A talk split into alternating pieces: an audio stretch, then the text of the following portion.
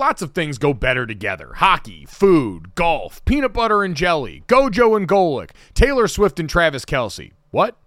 But if you really want to take things to the next level, drink some Labatt Blue Lights with your friends and live life to the power of we. Always enjoy responsibly. Beer, Labatt USA, Buffalo, New York. You're listening to DraftKings Network.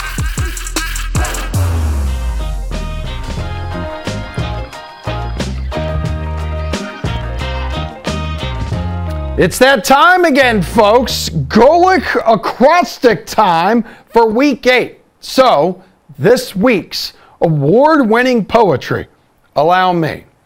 G is for the game that will get the most looks. O is for the battle between the top two rooks. L is for Russ Wilson's rallying scream. I is for the matchup between NYC's two teams.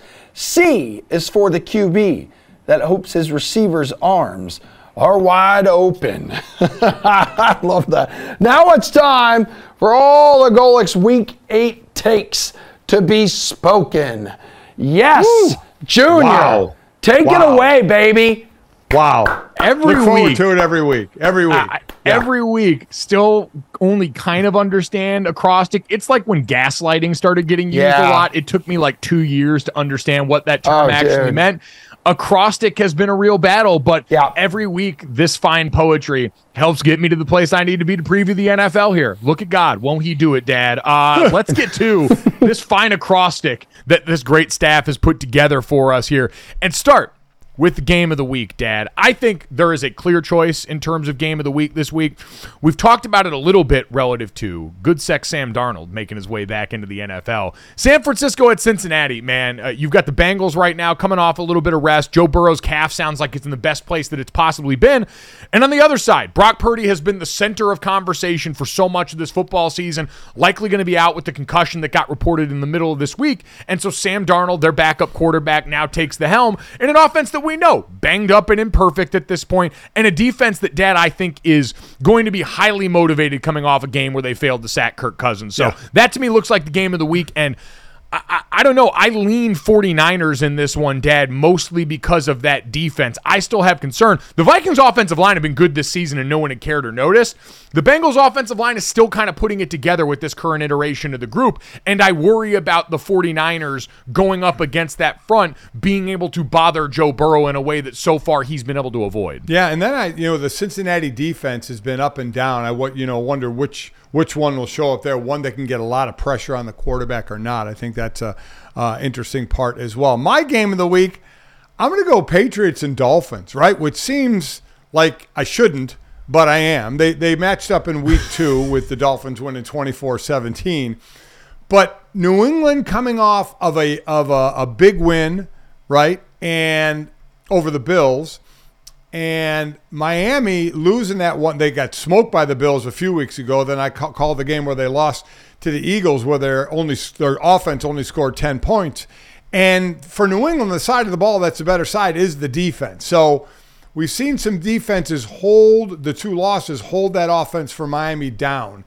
And I do think a Bill Belichick team can get better as the season goes on. It just seems a little interesting to me. It was a one-score game when they played in week 2. I just have this feeling. You wonder, is Miami, where are they offensively? Will they get it back against New England? There's just something about Bill Belichick. We're at the point now where we're starting to write him off more and more. But he always has that defense. He always does. So I just wonder if they step up in this one to slow down that offense. You got Mac Jones, feeling his oats like crazy right now, and can they live anything off of that? Listen, this could turn out to be a blowout, but I don't think it's going to. And there's part of me that thinks New England could pull this one off. The thing that worries me is the part you said about Mac Jones, which is the offense looked pretty good last week against the banged-up version of Buffalo's defense. Right. I worry about water finding its level there a little bit more because, remember, that game for the Dolphins against the Eagles was tied in the second half. Like, it was a lot closer than we're going to remember based on the finish of that game, and so I'm more confident in that offense getting back on track. Tyreek Hill was back at practice on Thursday after being held out Wednesday because of that hip injury, which is huge. And I do think that defense is definitely a live dog. Their strength is definitely up front. But at the same time, that Dolphins offensive line was down three players. And again, the game was still tied against an Eagles front that is much more vicious, in my opinion, up front there. So I'd take the Dolphins in that game, actually. I would feel good about them getting back on top of things this week. And I think water kind of finds its level with that Patriot offense there.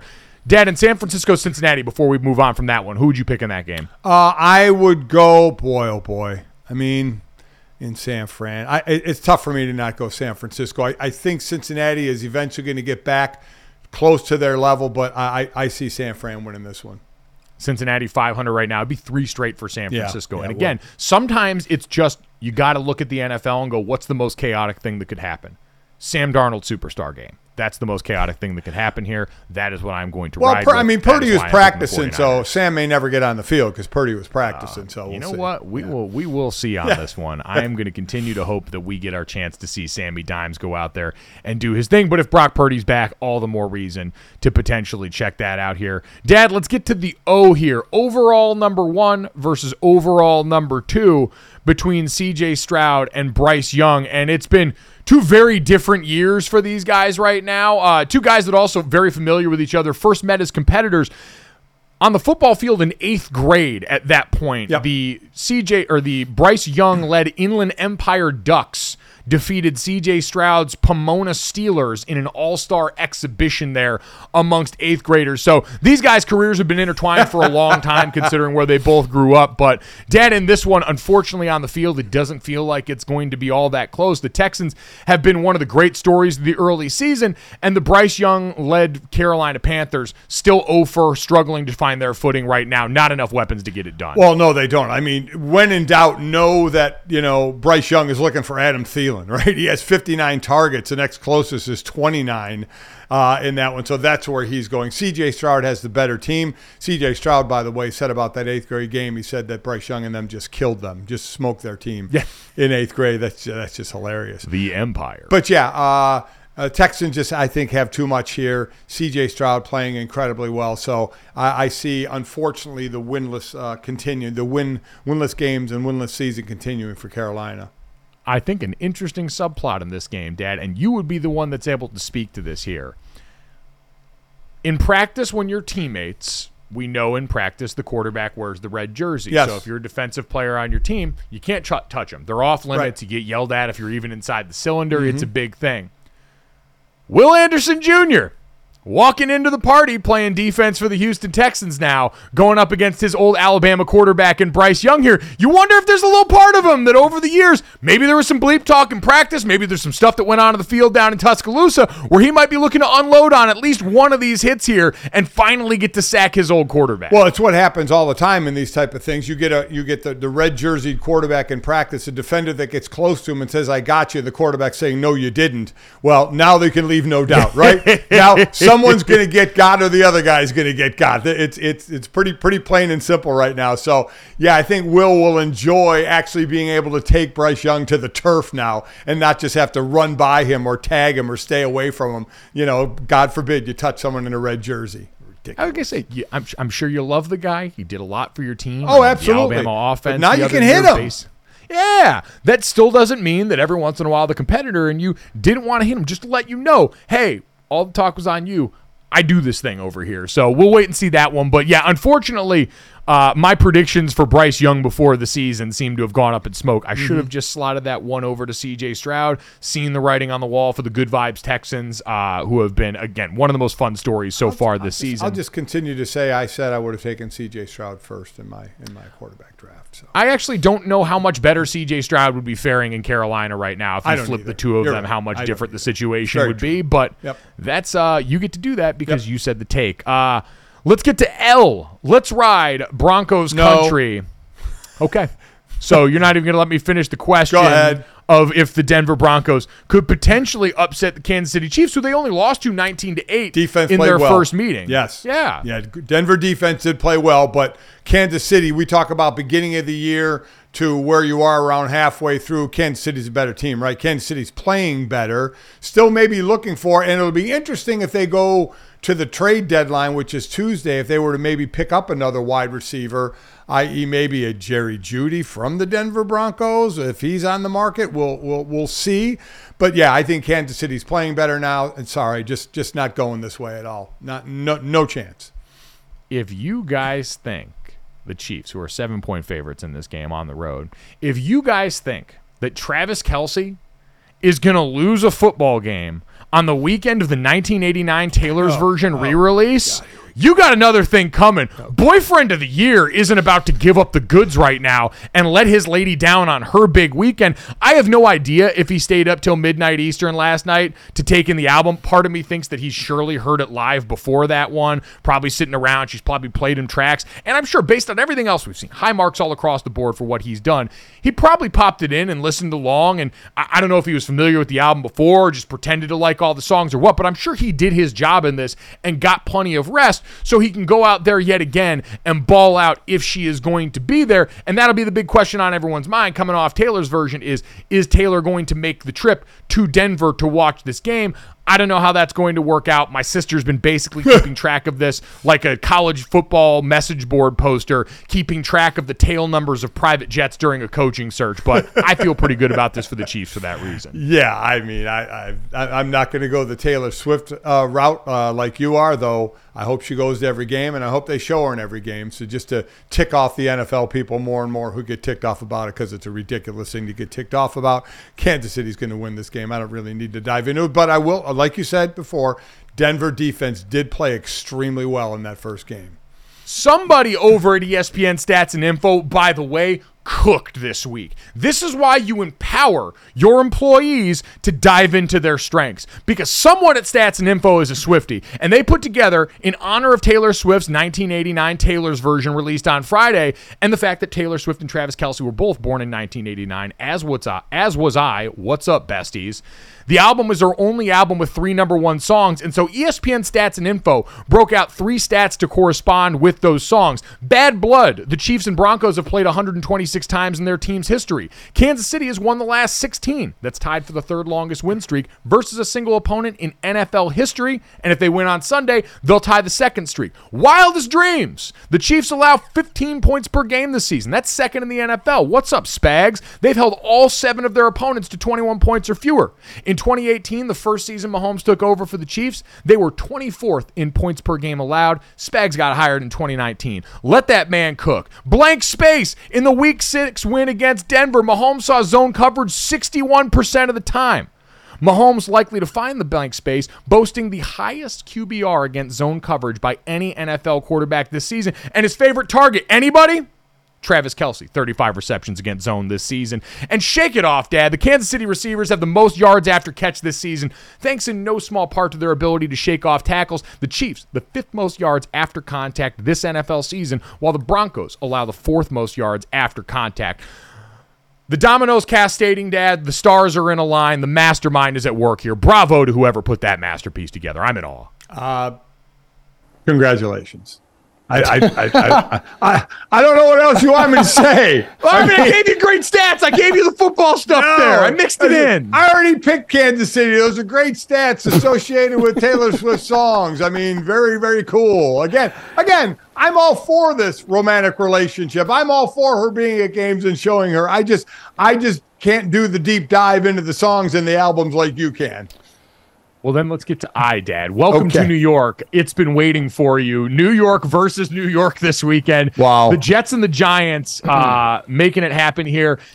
Dad, this game to me, I just don't know how the Giants are going to be able to pull this one off. I understand people might be feeling a little bit better about things after last week, but this Jets D-line against this current iteration of the Giants O-line does not seem like a winning proposition. The Jets are 2.5-point quote-unquote road favorites in this game, but I just think outside of, and you know, Tyrod Taylor's been moonlighting in there at quarterback while the injury to Daniel Jones' neck has been going on. Quarterback, no matter who would be under center for the Giants, is probably the only position on the field, I think, where the Giants would have a position advantage over the Jets. Am I missing something? No, I think you're right, though I will say in the last 2 games, the Giants' defense has played pretty well. In a win over Washington, they only gave up 7. And in a loss to Buffalo, they only gave up 14 to Buffalo. Their offense just couldn't score any points. So the defense playing a little bit better, and the Giants, and certainly the Jets' weaker part of the ball is the offense. So that could keep them in the game. But to your point, I agree. That Jets defense, especially that D-line against the offense, even if Andrew Thomas comes back in this game, and boy, do they desperately need him to be back without question. So the guy that came off the couch, Justin Pugh, isn't out at left tackle. And listen, I know he's played for a while and such, but he's been struggling, no doubt about it. Interesting thing to me out of this, Mike, again, the trade deadline is Tuesday. The Dalvin Cook acquisition has not worked out. You wonder if Dalvin Cook could end up somewhere on a contender who would like kind of another back. You know, he thought it would be more of a, he said they'd be the best 1-2 punch in the league, he and Breece Hall. Breece Hall has come back incredibly well from the ACL. Yeah. We thought it would take a little more time and they would be splitting reps more. They haven't. The Breece Hall has looked fantastic, like he was last year when he would have won Offensive Rookie of the Year, and then he got hurt and his teammate Garrett Wilson won it. So you wonder if Dalvin Cook, because the trade deadline has become a little more interesting in the NFL in the last couple of years, if Dalvin Cook from the Jets is a guy that might be on the move. I mean, both of these running backs, I mean, Saquon Barkley is someone who I'm sure if you're an opposing team could be eyeing. I think I saw someone yesterday whisper about the possibility of the Bills potentially throwing their hat into the ring for Saquon Barkley, which we mentioned in the offseason, too, or a team like the Baltimore Ravens, who we talked about with Derrick Henry the other day, too. Emerson threw that out into the universe. There's going to be a lot of that coming up. I know Dalvin Cook's representatives, I think, have talked to the organization about trying to look for a trade partner, too, because of how that shook out. So it is going to be fascinating to see, but that does speak to the kind of production the Jets have been getting. And by the way, local New York radio people, leave Zach Wilson alone. Guy went home on the bye week to hang out with his family a little bit, and people started freaking out here. It, just ridiculous. Oh, dude, listen. When I was in Philly, and I've said this before, you know, I'd be out in the grocery store Wednesday or Thursday after a loss. People look at me like, what the hell are you doing out? Why aren't you watching film and want to commiserate over the game? And I'm like, listen, buddy, you know, you get to go Sunday to Sunday. You know, I got to put that game aside and start preparing for the next one. And, oh, by the way, I don't prepare 24/7. I have a life as well. So I'm with you. You get the hell off of Zach Wilson for going home on a bye week. That's your time to do with what you need and how you choose to handle it. So that's just so Bush League to me. You guys didn't even have iPads. Like, he's got an iPad he could take with him. That's got all the things that he would have at the facility there that he could work on there. Leave him alone. I'm just picturing Senior now, like, yell at some poor fan on the cereal aisle. Like, listen here, buddy. I don't have to. It's amazing. And that's the thing, because we always say, you know, in this Twitter world of today, that person that hit send would never say that to the person's face, except in Philly. They do. Yeah. I was just going to say, that's the most Philly thing on earth. You're trying to go pick out Frosted Flakes for me and Jake, and they're like, what are you doing here? Yeah, what are you doing? Why aren't you watching film? Would you believe that loss last week? And you're like, damn, okay. You're like in the battery aisle, and you see their hands starting to twitch a little bit, start to get real nervous.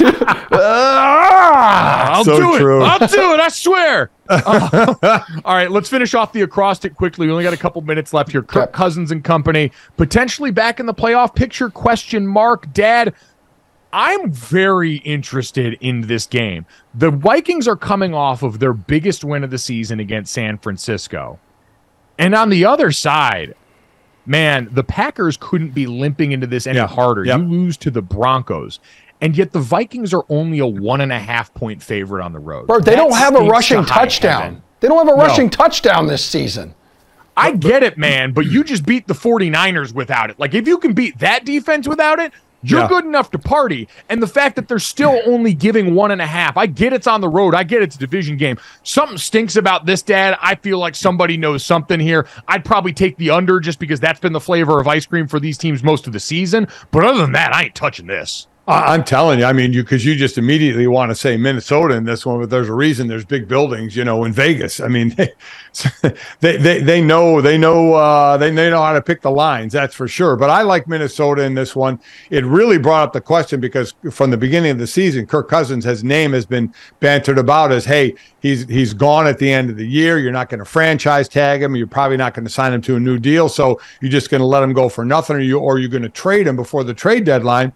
But they're 2 out from Detroit. They're better than Green Bay right now. This is a win they should have on the road, even though it's a division game on the road. And you still play Detroit twice. So all of a sudden we start to say, oh, can Minnesota make this regular season run and look good in the regular season like they've done in the past before they lose in the playoffs, if they can even get there? Last week was an incredible moment for Kevin O'Connell at the beginning of this team building for him in year 2 in Minnesota.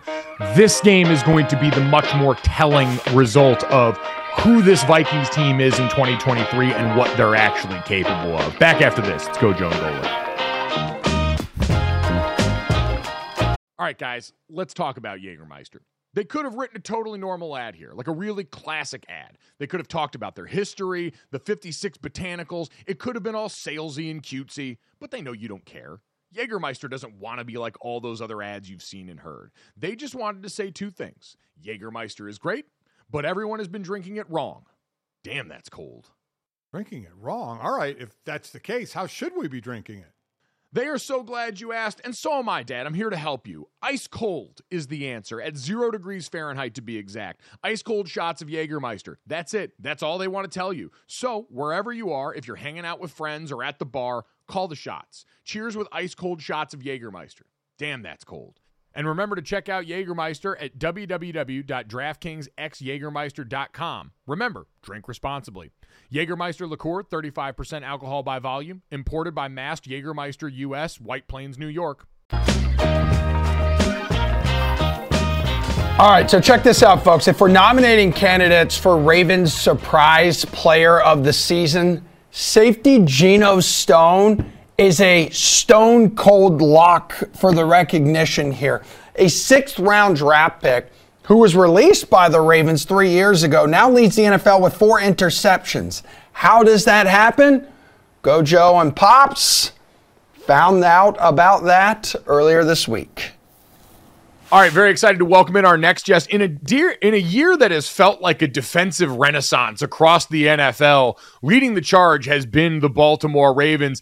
And Geno Stone, their great safety, former Iowa Hawkeye, kind enough to join us now. Geno, what's going on, man? How you doing? So, how you doing? Doing well, man. We appreciate the time. And I wanted to start there because across the league, we've seen people talking.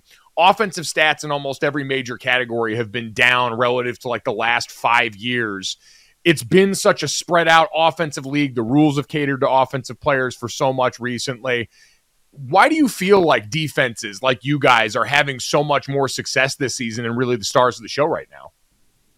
Probably just try to get with our assignments is everything we got to do. It's a pass heavy league now, so more opportunities, get your hands on the ball.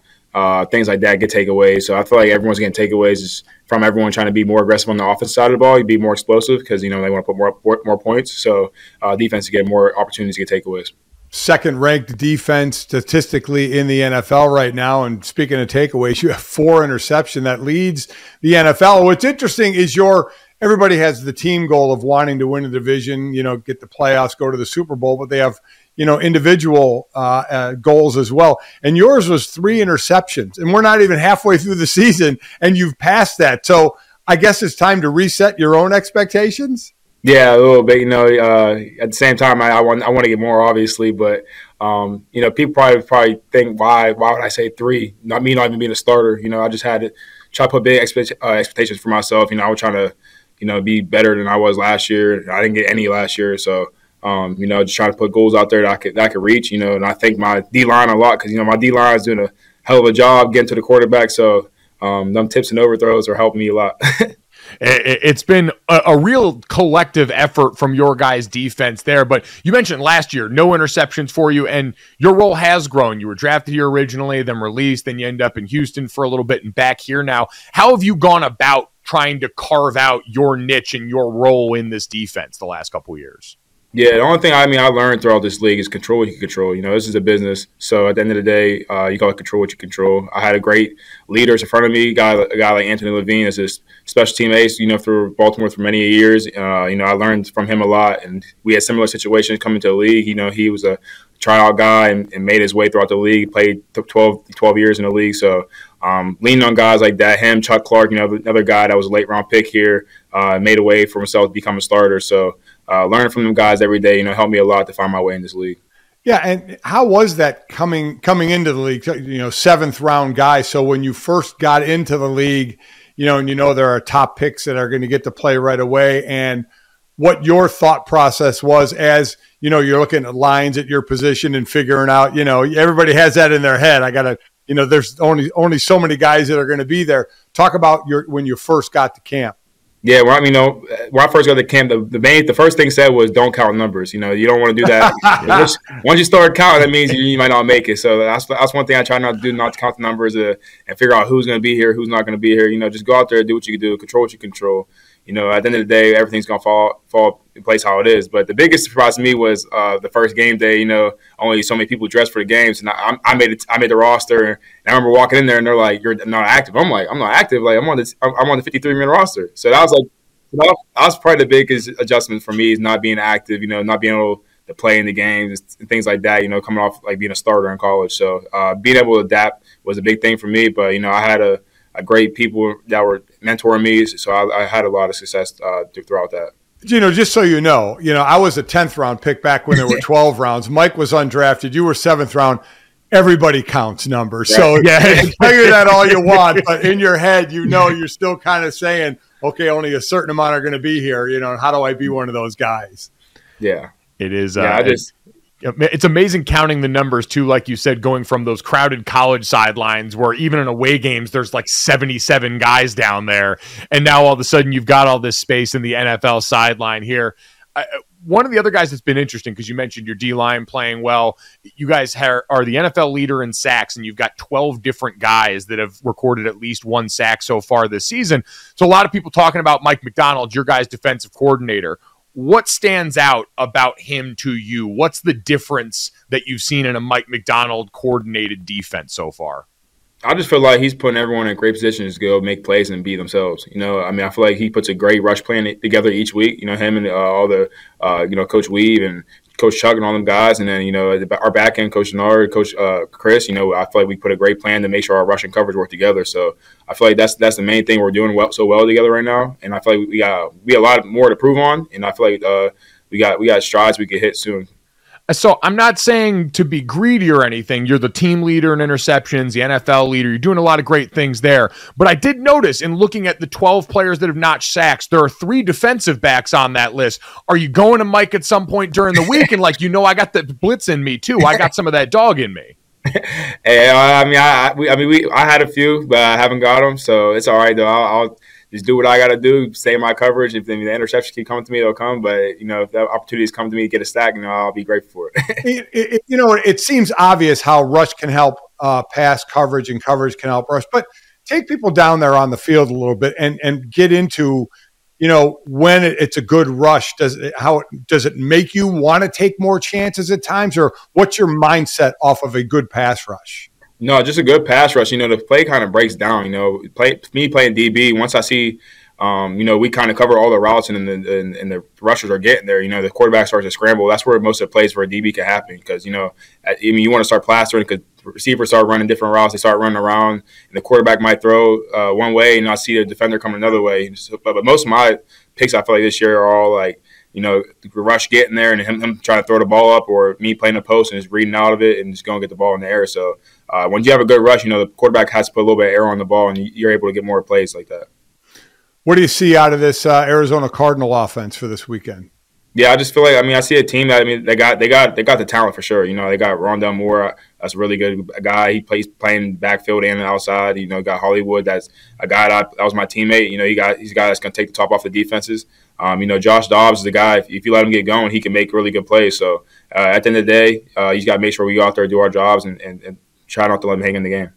Mentioning receivers that you've gone up against here in practice, Zay Flowers, a rookie coming in and doing what he's done. How were you guys surprised by how quickly the game has come to him? What was it like seeing him in camp and in the offseason? Yeah, no, the only thing I feel like was surprising how quick he actually is. You know, he's a guy that's, you know, he's fast, but at the same time, he's so much quicker than fast. The guys, he's definitely a difference maker out there. He had a lot of growth since the preseason, and camp. You know, OTAs.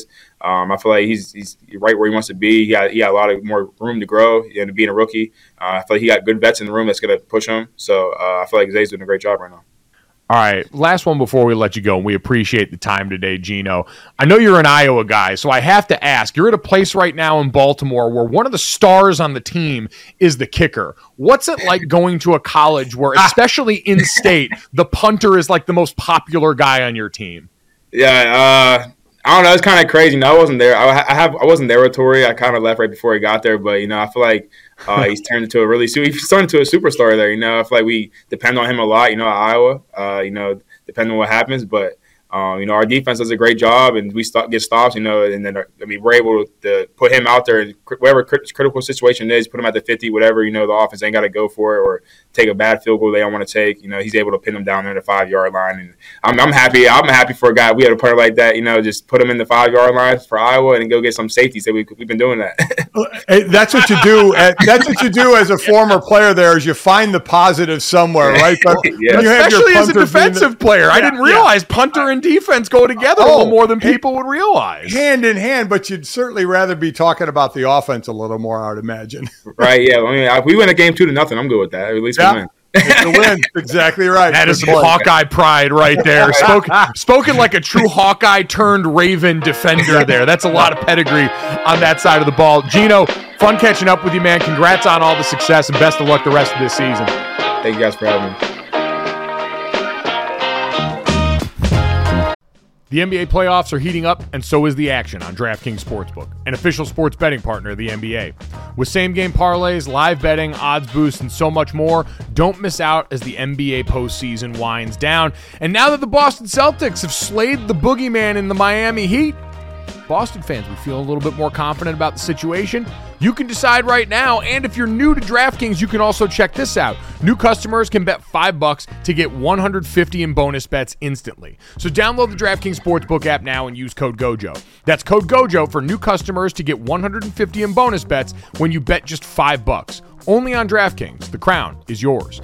Gambling problem? Call 1-800-GAMBLER. Or in West Virginia, visit www.1800gambler.net. In New York, call 877-8-HOPE-NY or text HOPE-NY. That's 467-369. In Connecticut, help is available for problem gambling. Call 888-789-7777 or visit ccpg.org. Please play responsibly. On behalf of Boot Hill Casino and Resort in Kansas, 21 plus age varies by jurisdiction. Void in Ontario. Bonus bets expire 168 hours after issuance. See dkng.co/bball for eligibility and deposit restrictions, terms, and responsible gaming resources.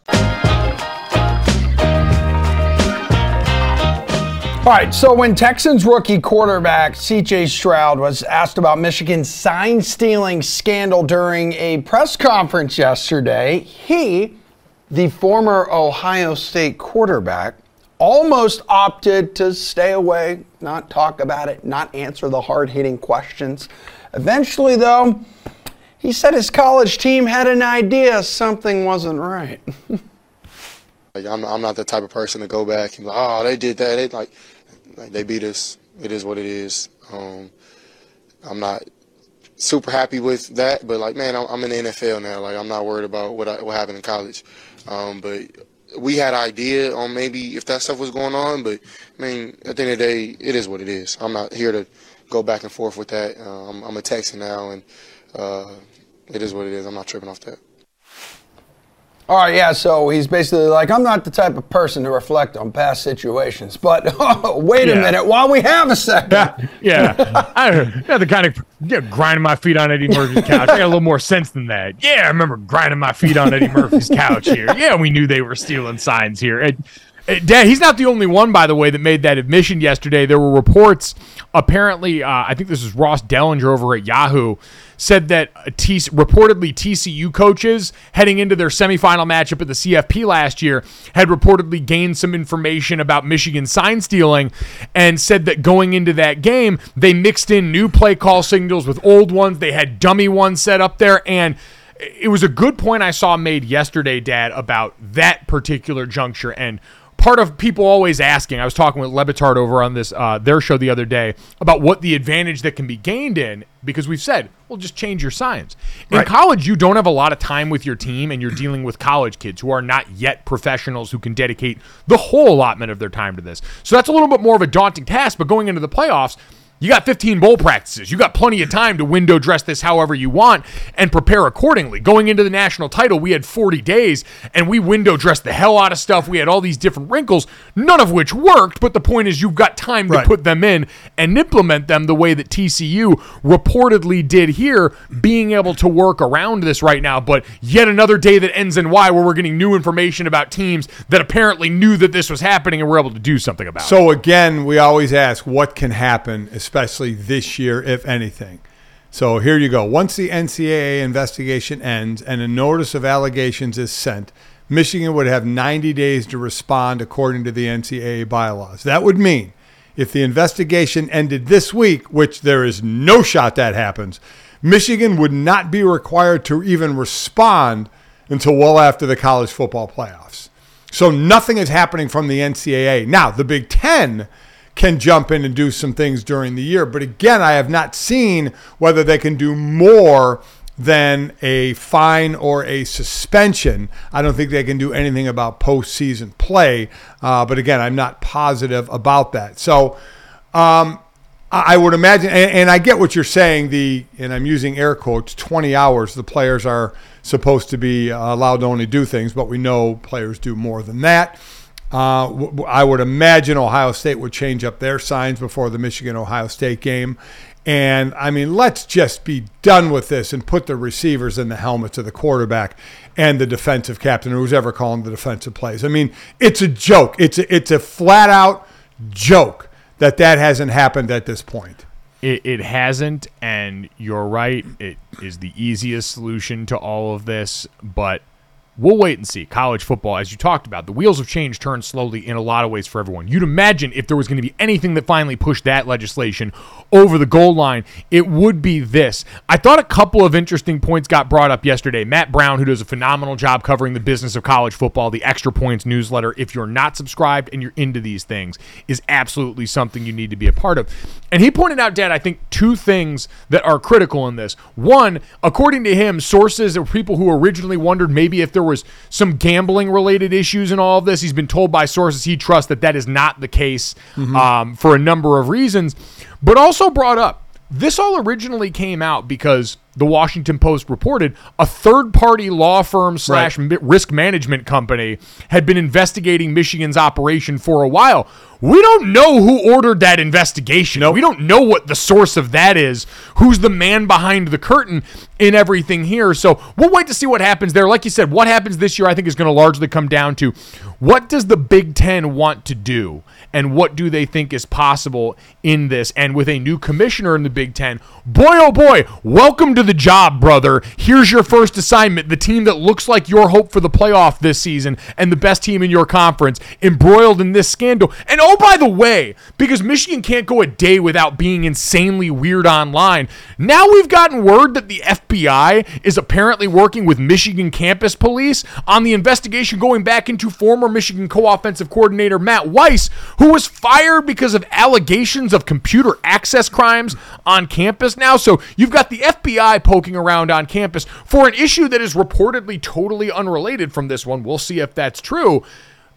Dad, they have not had one normal day this week. No. I'm fascinated to watch Michigan play football this week. And you know, you feel for the most is the players, right? They're not involved in any of this, and yet they keep being in the news for all the wrong reasons. So it's just about them trying to stay as focused as they can and taking care of business on the field. And what helps for them. By the way, they're off this weekend on a bye. So mercifully, they won't have to go out there and be in front of anyone. Although that might be some bit of normalcy there. Like you got to sit around and just watch all this happen while you're on a bye trying to enjoy some off time. To your point, that's tough for the players. You talked about getting harassed at the grocery store in Philadelphia when you were with the Eagles. You've got these Michigan players walking around campus, the subject of the biggest story in college sports right now, just trying to enjoy their time outside of class while they don't have to go practice. Yeah, and knowing full well, I mean, it's none of their faults at all. No. Yet fingers will get pointed at them as they're part of it. I'm amazed at this. According to the NCAA's most recent annual infractions report, the enforcement staff spends an average of 10 to 12 months on a case, and the Committee on Infraction then spends an average of 7 days to 4 months on it. I mean, it's unbelievable how long this stuff takes. and is going to take. I wasn't lying when I said 2025, 2026, you'll have some kind of resolution to this thing because the investigation will be over. How long did the stinking investigation go for the cheeseburger that Harbaugh bought the kid during COVID or whatever? I mean, it's crazy. It's absolutely crazy. So, again, it's not going to affect anything this year. Unless Tony Petitti and the Big Ten decides it will. They're the ones that truly have the power or potential ability to do something. Again, I want to know what their power of punishment is, because I still haven't read anything more than fines and suspensions. Well, but again, we've never had a situation like this unfold during the season. Like, we are in completely uncharted territory for a commissioner that's doing this for the first time also. Like, Kevin Warren don't live here anymore. So you're another new conference with another person who comes in with a little bit less familiarity with what you've had going on and has to preside over one of the biggest scandals currently going on in the sports that now apparently, again, with this FBI investigation, has multiple prongs to it. I agree with what you're saying there, but that, to me, that doesn't matter. All that matters is what are the parameters of the power of the commissioner. Or even if it's new, I don't think he can just go off on a tangent on his own. There's going to be parameters, just like with Roger Goodell. You know, you wonder why there isn't more punishment or more punishment here or more punishment there, because there are parameters to what you can do. What are the written parameters of the power of the commissioner? And that stuff, as I said, I still would like to know more of, but they're there. I don't think he can just go rogue and do something on his own. I also think there are situations that you can't always account for and extenuating circumstances that you couldn't have foreseen when you wrote rules for certain situations. And so, again, I think there's going to be more up in the air on that front. But if you're the Big Ten, I don't know.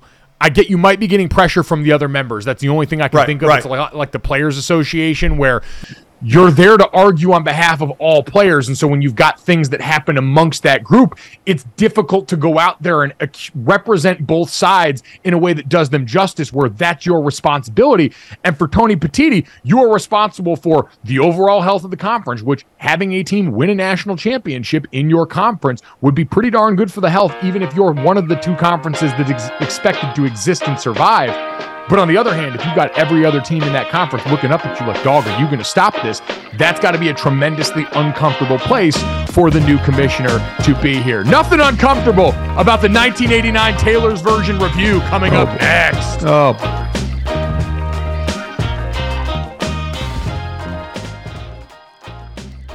brought to you by Wrangler. Jeans, shirts, and jackets made for the ride of life. Be ready for those cooler days and longer nights in styles that are going to keep you warm and keep you comfortable, moving, and looking great no matter where you are. You can wear Wrangler jeans literally anywhere. At work, out at night, playing a pickup game with your friends, or at home watching the game on TV. They're that comfortable and that durable. And there's a Wrangler shirt for every occasion. You got casual tees, snaps, and button-ups, or you can layer them together for a little bit of both. And don't forget about the iconic Wrangler jackets. No. When the weather starts to chill and you need to venture out, Wrangler will keep you ready for anything. Add some Wrangler to your getup with jeans, shirts, and jackets that look great, fit great, and move great, so you're always ready for whatever life throws at you. Save 15% on your first Wrangler.com order when you use promo code GOJO15. Wrangler, for the ride of life.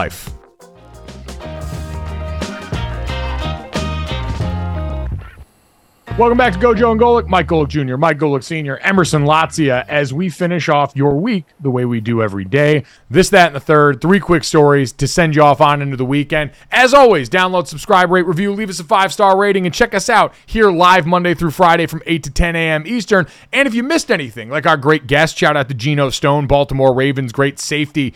You can check him out wherever you get your podcasts, downloading there, or right on YouTube. After the show is over live, it goes up, and you can see and hear all of that lovely goodness. Guys, let's get to this, that, and the third. Let's start out.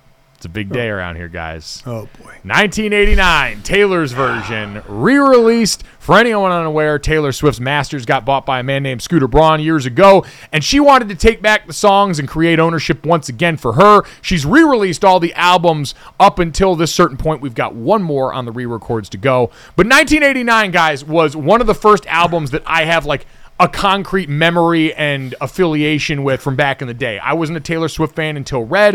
1989, I was living in a Holiday Inn Express on Staten Island playing minor league football for the Brooklyn Bolts of the FXFL, riding a school bus to go to practice at Coney Island where the Brooklyn Cyclones play their baseball games. While Taylor Swift was writing Welcome to New York about her time in the city, both of us technically living in New York, just in markedly different circumstances. And this album... probably her best overall, Dad. Like, I would say this is the one most people think of as her favorite, and I would say this re-record, baby, rich and decadent. I would liken it, Dad, and you appreciate this. This album's a chocolate cake, double chocolate cake, chocolate icing, the shavings everywhere. You dive in, and you're overwhelmed. The rich, full-bodied sound of her grown adult voice continuing to attack this. 2014 was a long time ago. The set of pipes have really grown since then. She's got weaponized vocal cords now, and as you go through, it's wave after wave of it, and you think, oh, I'm full. I can't possibly eat anymore. And then you get to the vault tracks. Every one of these re-records comes with new tracks previously unreleased that were on the cutting room floor for the first release of the album. And we got some bangers on this one. Top 5 vault tracks for 1989, Taylor's version. Dad, run, don't walk to listen to Now That We Don't Talk. A heater of a breakup track here for a woman well known for him. This one carries a little bit of extra venom for it. Say Don't Go would be number 2 on the list. Is It Over? Number 3, also the final track of the album, if you don't count the Kendrick Lamar Bad Blood remix that got added this morning. Slut, which I don't know if I can even say on air, but it's the title of a Taylor Swift track now. Doesn't hit quite as hard as you would expect. I thought it was going to be more of a Paramore, Haley Williams vibe than we ended up getting. And then Suburban Legends at number 5. All, I think, great, Dad. Another fine one. The only qualm and the only beef I have is we only got 5 vault tracks on this album, but there's going to be some people that beef with Jack Antonoff, the producer, different producer than the original round of 1989. People don't always love the sound. I didn't have as big a problem with it. I like some of the kitschy stuff that he does. And overall, I think her vocals and some of the things they did really shined on this one. What did you think, Dad? Are you done? Oh yeah, I mean I can keep going if you want. Well, I glazed over about 3 minutes ago, so I you know a lot about Taylor Swift. Let me ask you this: do you know who she was named after? Lawrence Taylor from the New York Giants. James Taylor. Oh, that was close, Junior. That was a good guess. At least you picked a name that had Taylor in it, Mike. So I'm proud of you there. That's really as far as I got. I basically wasn't listening to you because I know you love her and I know you love the albums and the songs. I don't know them nearly as much as you or your mother or your sister or your sister-in-law or whoever. We all went to the concert there. I enjoy her music. I don't deep dive it like you do. So that was all news to me. I enjoy when she goes to Travis Kelce games. Someday, maybe her and I will run into one another, and I can talk to her about your love for her music. I don't know. Junior, I feel like the Ed Kelce interaction was really instructive of what your conversation with Taylor would be like. Emerson, would you agree? Yeah, and Junior, my question is, I'm not a Swiftie, don't have any beef with Swifties. I've never really listened to Taylor Swift's music. Is this the album I need to pop on when I leave the studio here, and that will pull me in and make me a Swiftie? Yeah, this is a great starter kit. I'd say this one in Red if you're going to listen to two albums. But start with 1989. It's fresh right now. Right on. It's going to be charting all over the place. It's a great introductory piece. Yes, if you have not taken the plunge to Taylor Swift, let 1989 be your gateway drug. I think you're going to have a good time. Speaking of drugs and things that help people live a good long time, Emerson, let's get to that here. We got some great news from my lifestyle yesterday. Dude, famed fashion designer Vera Wang, 74 years young here, just revealed that her youthful glow doesn't have anything to do with maintaining a clean diet, saying her founding youth is McDonald's everyday donuts, which, Senior, you were eating one during the commercial break earlier this morning, and vodka. So she says, I do eat McDonald's, absolutely. I order it every day, like 2 weeks on it, and then I'll change. And then she revealed her Dunkin' Donuts order, what she likes there at Dunkin'. I like the cream-filled, sugar-coated donut. It's like a jelly donut, but it's cream inside, vanilla cream. I like the pink with sprinkles, too. I love the fact that she needed to explain that. Like, nobody knew what a cream-filled donut is. I like the cream-filled, and you know what that's like? It's like a jelly-filled, except it's cream-filled instead of the jelly. It's the cream. I'm like, Vera, seriously, we're not idiots here, okay? We know what a cream-filled donut is. God love you, because I love cream-filled donuts as well. The ones here, Mike, as you know, at Notre Dame, at Martin's, the grocery store, is the best Long John cream-filled donuts I've ever had, but... Thank you, Vera Wang, for the explanation of what a cream-filled donut is. It's like saying I like a turkey burger. You know, it's not ground beef, it's turkey. Yeah. It's actually turkey. I mean, outside of woman-splaining donuts to my father, which is uncomfortable, how rude. It does have to make you feel good that your lifestyle of eating fast food and chugging donuts all day is going to have you living forever. Now, I haven't done it a lot as of late, but man, when I was a kid, and the first sport I did was swimming, so we swam all the time and ate a lot. You know, the Big Mac from Burger King was my go-to sandwich.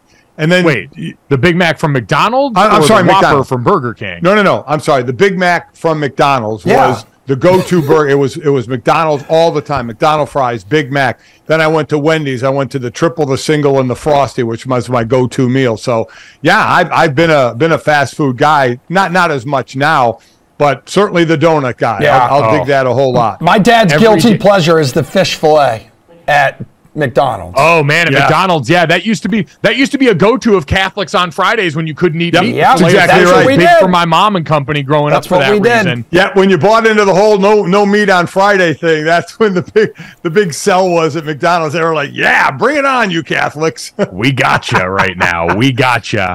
For me, the donut thing got in there early, obviously because of lineage. Every day on the way home from high school football practice, I'd stop at the gas station and I would buy a pack of Frosted Donuts and get a Mountain Dew Code Red. And just get my week's worth of sugar each and every day. Brother. Emerson, really quick, again, the great Mike, one day a donut hole got stuck in the wheel of his car driving home from high school. He got home, he saw the donut hole in the wheel well of his car stuck there. He pulled it out and ate it. That's a freaking legendary move. Yeah, built different, all-star, at your service. Let's get to the third. Speaking of food, the topics of conversation this week, Emerson, have been steady on appropriate date spots, and Russell Wilson and Sierra with like a word. Yeah, speaking of food, I mean, look at that platter of donuts with all of the candles in it. So Russell Wilson rented out a freaking Waffle House. Like, this story was built for you, Junior, for his wife's birthday here. And don't forget, earlier this week, remember, gentlemen, we debated it. First date location, ladies out there said no. Waffle House was on the list as a big no-no.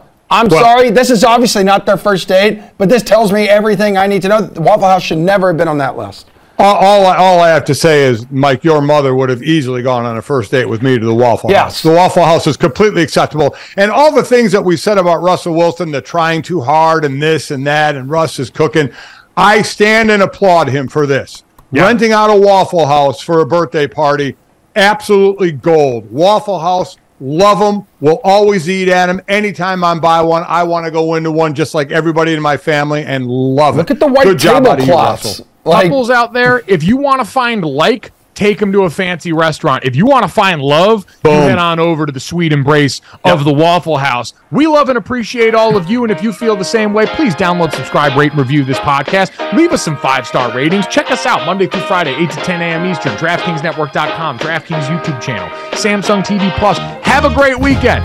We'll talk to you all on Monday.